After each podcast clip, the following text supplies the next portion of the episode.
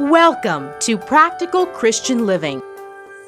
God does things in our lives by blessing us. Every good and perfect gift comes down from the Father of lights, and He blesses us in so many different ways. The Bible says it's the goodness of God that brings about repentance.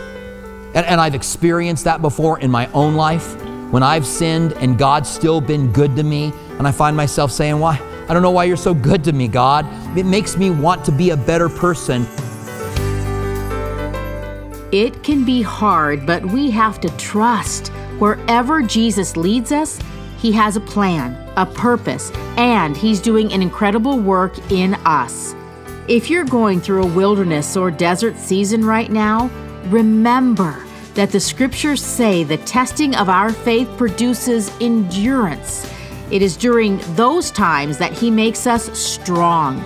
We're in our series, Jesus Appointments, and today we look at Jesus facing off with none other than Satan. With more on victory when we're tempted, out of Matthew chapter 4, here's Robert Furrow. I looked up the last time that we taught Matthew chapter 4, which was a few years ago now, and the title of this study was How to Win Over Sin. And I thought about that title a little bit, and I thought, I'm not sure that I would title that that way again. Because I don't know, well, we'll win over sin when we're on the other side. But really, this really helps us to learn how to be effective in the struggle that we have with sin.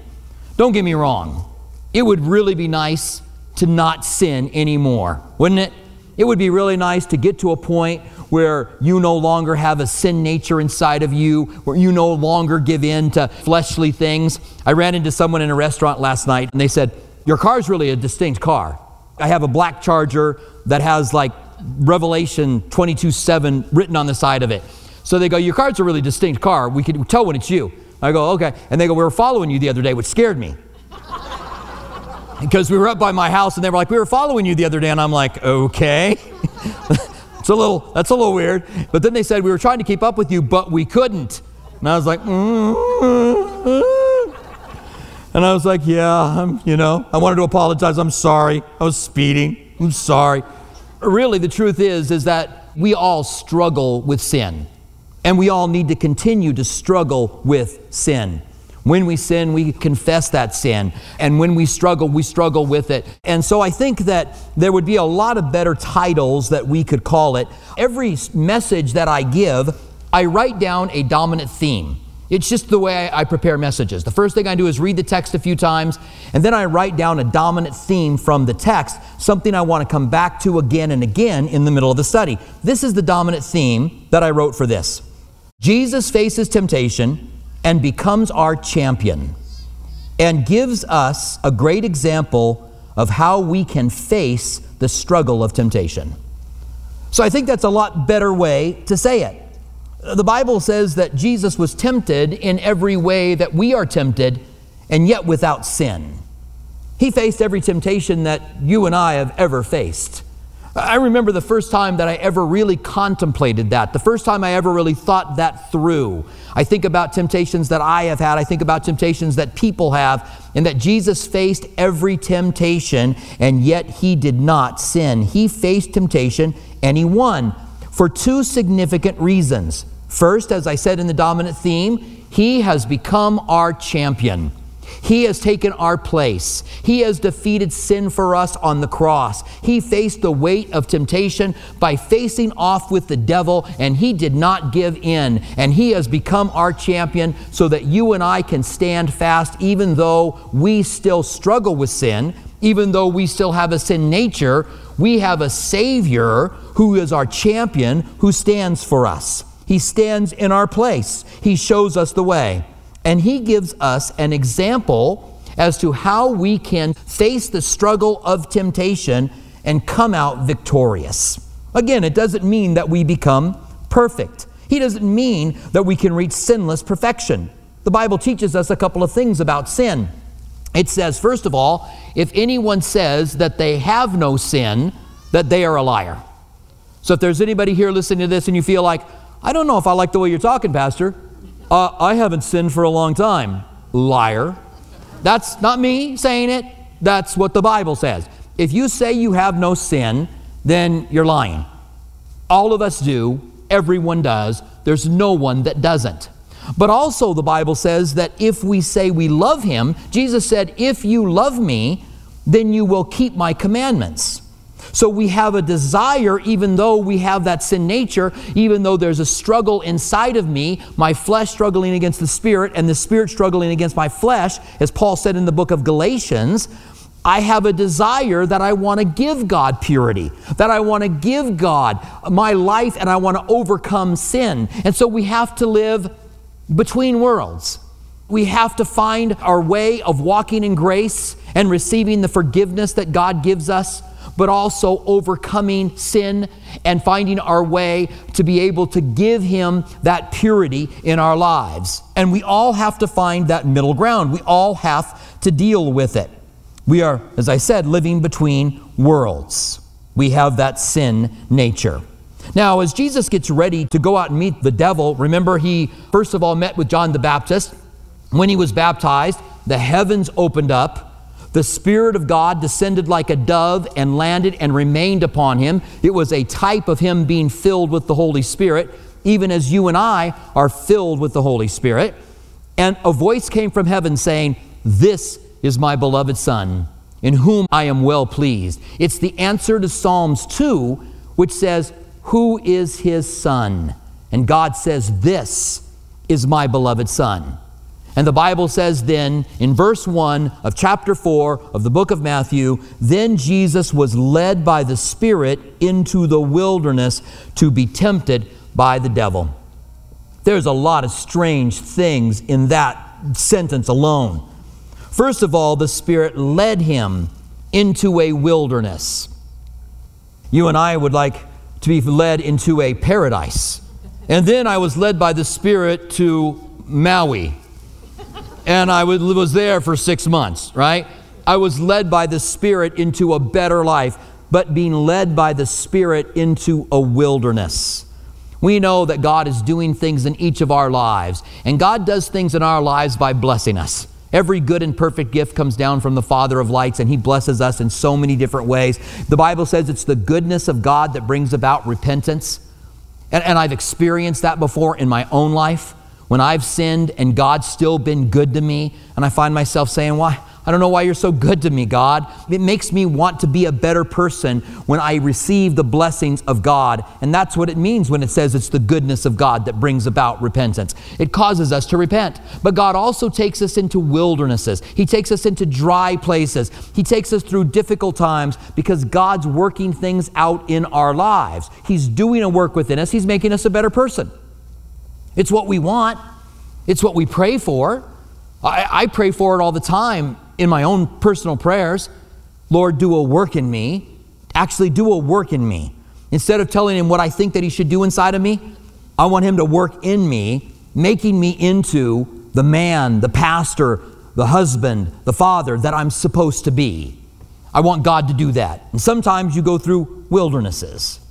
I don't necessarily like it, but the Spirit doesn't always lead us where we want to go. So the Spirit led him into the wilderness to be tempted by the devil. The Bible says in James chapter 1 verse 1, consider it joy, my brethren, when you encounter various trials, knowing that the testing of your faith produces endurance.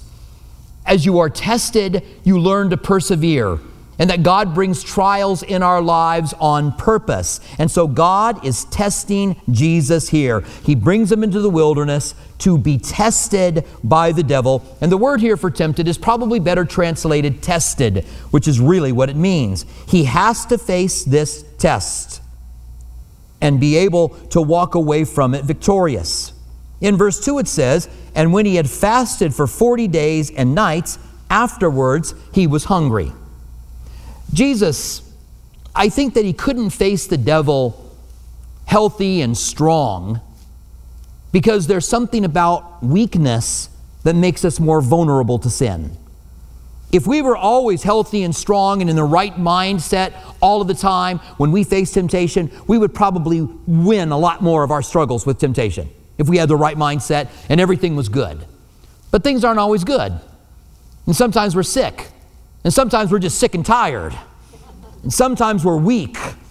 Sometimes we've had enough. Sometimes we're frustrated. And then temptation can have a little more pull. Then temptation can have a little more sting. So Jesus fasted 40 days and 40 nights, which is the limits of what a person can fast. And when he's hungry again, it means his body is beginning to eat itself. I'm told I've never gotten to the point, I've fasted quite a bit in my life, but I've never gotten to the point where I'm not hungry anymore.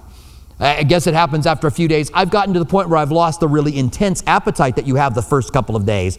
But I don't know that I've gotten to the point where I'm not hungry anymore at all. But when you get hungry again, I'm told, that's when you're, you're, you're, beginning to eat your own body. That's when you're beginning to not be able to get the nutrition from your body uh, by living off of the fruit of the land when you're fasting. You're not able to get enough to be able to survive. So Jesus is in a weakened state. So he doesn't face the devil when he's the strongest, he faces the devil when he's the weakest.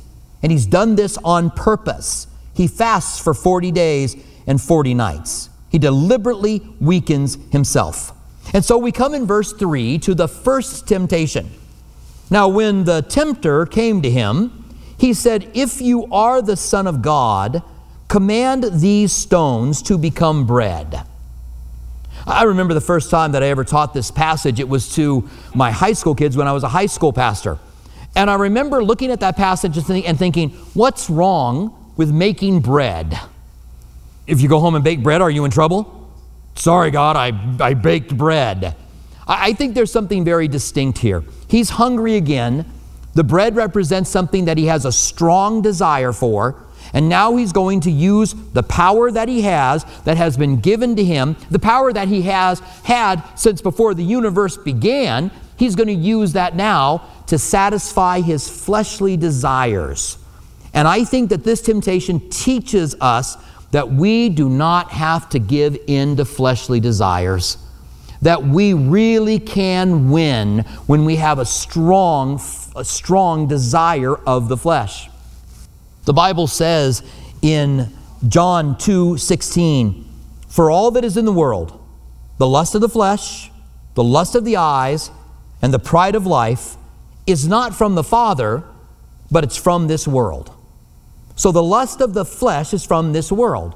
The lust of the flesh could be many different things that we desire, and that we would know that we can say no to that, that we don't have to have that in our lives. That's a really good thing for us to see Jesus face here in this first temptation. And so it says uh, that he answered in verse 4 But he answered and said, It is written, Man shall not live by bread alone but by every word that proceeds from the mouth of God. What you and I need is not our fleshly desires met, but what you and I need is God's Word.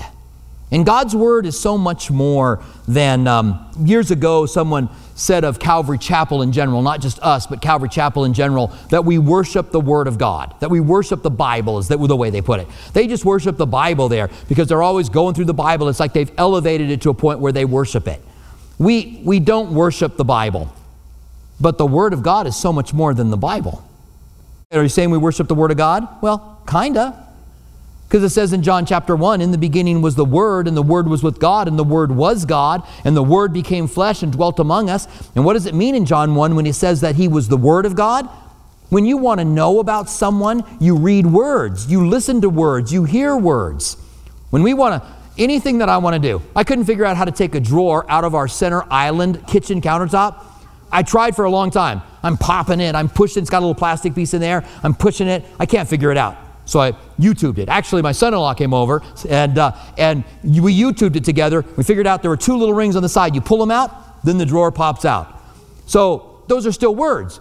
We watched YouTube and we listened to a guy say words to explain to us how to do it.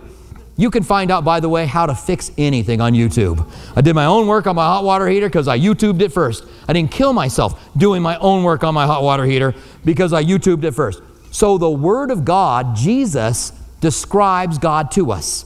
If you want to know what God is like, you find out in the scriptures that are inspired by God, but you also find out by the Word of God who is Jesus. And so when He says man doesn't live by bread alone, we don't live by having our desires met alone. Somehow we get into this concept or this idea that we have those desires, we meet those desires, and we think that that's what we're living for. We think that that's what we have to do. When the truth is, we could say no to those things and turn to God's word because this is what gives us life.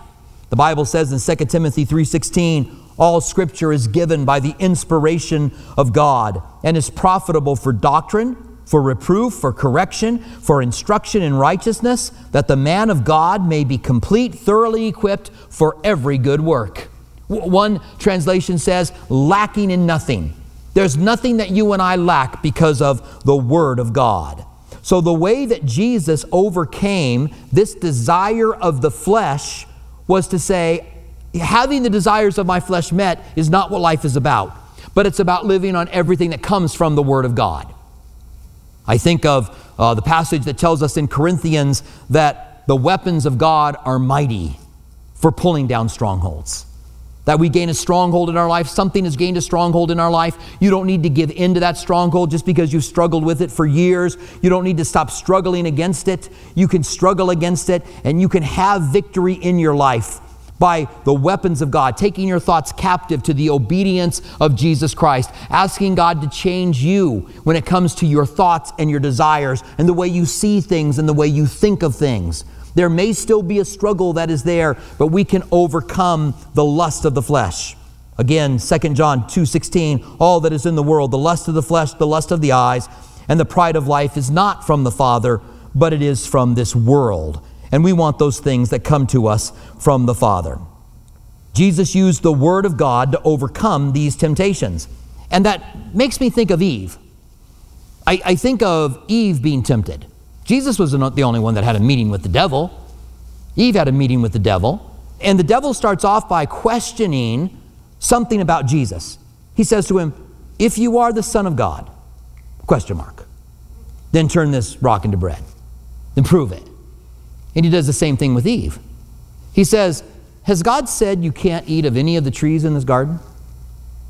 There's a garden full of trees, trees full of gardens. There's a garden full of trees. And they could eat from any one of them except one. And so when Satan comes and says, Has God said you can't eat from any of these? Do you see the attack on God? Is God keeping things from you? Does he not let you eat from any of these trees that are in the garden? And she said, Well, we can eat of the trees of the garden, but of the tree in the middle of the garden, we can't eat. And she left something out. Jesus talks about God's word overcoming temptation. And she says, We can eat of the trees in the garden, but do you remember what God told Adam when he said that? You can freely eat of the trees of the garden. She made God's word less gracious, as if she was entitled. It's maybe the reason that we need to be thankful for things in our lives, knowing that we have been given things and God has done so much for us and we are not entitled to anything. We can freely eat of all that God has given, except the tree in the middle of it. And then she said, And if we eat of it, we might die, which is not what God said. God said, If you eat of it, you will die. So she changed God's word. Not only did she make God's word less gracious, but she changed God's word. And I think when we give in to temptation, when something becomes a stronghold in our life, it's because we haven't strictly adhered to what God said. We've made little changes to God's word. We've accepted things a little bit differently, and we're not receiving it the way that God has actually said it. Let's move on to the second temptation. So, the second temptation, the devil took him to the holy city and set him upon the pinnacle of the temple. So there's this temple mount, this wall that's built around the temple. And then there's the temple, and there was the pinnacle that was near the, I guess it would be what is the west side of the, well, anyway, I won't worry about directions. There's a high point in the temple wall that has about a 300 foot drop. And he takes him to that very high spot. So now this is supernaturally. The enemy is taking Jesus. He's actually working supernaturally. And he says, If you are the Son of God, again, a question. Have you identified that Satan tempts us by questioning certain things? Has Satan questioned the goodness of God in your life? Has he, has he questioned you about certain things that have made you respond another way? The attack on Jesus and the attack on Eve were both on their minds. And so is he is he getting you to think a different way about God or questioning the goodness of God or maybe questioning who you are because that's what he's doing with Jesus. He said to him, "If you are the son of God, throw yourself down. Go ahead, jump off of this pinnacle on the temple." And then he quotes scripture. He shall give his angels charge over you, and in their hands they shall bear you up, lest you dash your foot against a stone. This is the temptation of the pride of life. He's up on this pinnacle and he's being tempted by the enemy. He's fasted 40 days and 40 nights, and he hears a passage that says that the Messiah, which he is, is going to be held up lest he dashes his foot against a stone. So Jesus could literally just fall off of that and not have any consequences. And I think that it's speaking to us that sometimes we think we can do whatever we want to do and there will be no consequences. Or we can sin any way we want to sin and there will be no consequences. But Jesus' response tells us differently. Jesus says, It is written again, you shall not tempt the Lord your God. That is, hey, yes, the, the Messiah, as the Messiah, I would be held up, but I'm not going to tempt God. Let me give you a very simple illustration of this. I believe that my life cannot be finished until God's done with me. I believe that I have an appointment. I don't know when that appointment is. God gives us all a certain amount of time here on this earth, and I believe I have an appointment. And um, for me, I have a, you know, I want to live, I want to live a little longer, but I don't know when I want to live really, really long. All right. So somewhere in between those, I'm fine with God taking me whenever He takes me. But if I believe that and I say, so you know what I'm going to do? Because I know that I can't go until it's the appointed time. I'm going to step in front of a train last minute. Just train's coming. I'm just going to step in front of that train. God's going to do something. He's going to make sure that train don't hit me or I'm going to bounce off of it and I'm not going to die. And God says to me, "Huh, that was your appointed time. Huh. You made it. This is this is your appointment. You made it." See, we not only tempt God with our lives, but we could tempt God with certain sins. Sins that God has given you warnings about sins that you have done, sins that you might be doing, sins that you might be contemplating doing that are severe sins. God had said to one of the churches, to Thyatira, I guess it was, I will cast her, Jezebel, he was talking about, to this church. It was a church he's writing to. He says, I will cast her on a sick bed and her children with her. And I brought up in that study that in 1 Corinthians chapter 11, the Corinthians are mistaking communion. Some of them are getting there earlier, and there's food there, and there's wine there, and they're eating all the food. They're being gluttons and, and eating all the food and not leaving any for the rest of the church, and they're drinking and getting drunk. And Paul said, For this reason, some of you are sick, and some of you are, are dead. Some of you have died. He's used the word sleep because when a Christian dies, he falls asleep. It wasn't that, as his child, that they couldn't die. They had tempted God and they had done this sin, and God was disciplining them. The Bible says, Whom God loves, he disciplines, and the disciplining of the Lord is not pleasant, but it is grievous. And sometimes we mistake the silence of God, the room that God gives us to repent, sometimes we mistake that for God's approval. And it's a dangerous thing to do. I don't want to speak for God. I'm very careful not to speak for God. But I really want us to contemplate and consider is there anything that we're doing in our lives that God might say, if you don't stop, I need to step in? You're tempting me now. And you don't tempt the Lord your God. Don't test the Lord your God. Because again, if we say we love Him, we want to keep His commandments. Pray that the Lord is speaking to you in a personal way here at Practical Christian Living. If you'd like to hear more of Robert Furrow's teachings, visit calvarytucson.com. For our local listeners, Calvary Tucson is open and holding physical services while being mindful of social distancing guidelines. Our East Campus at Speedway and Camino Seco meets Saturdays at 6 p.m. and Sunday mornings at 9:45 a.m. Our West Campus south of Palo Verde and I-10 meets Sunday mornings at 8:30 a.m. and 11 a.m. Our midweek service times are Wednesday evening at 6 p.m. at our East Campus and 7:15 p.m. at our West Campus.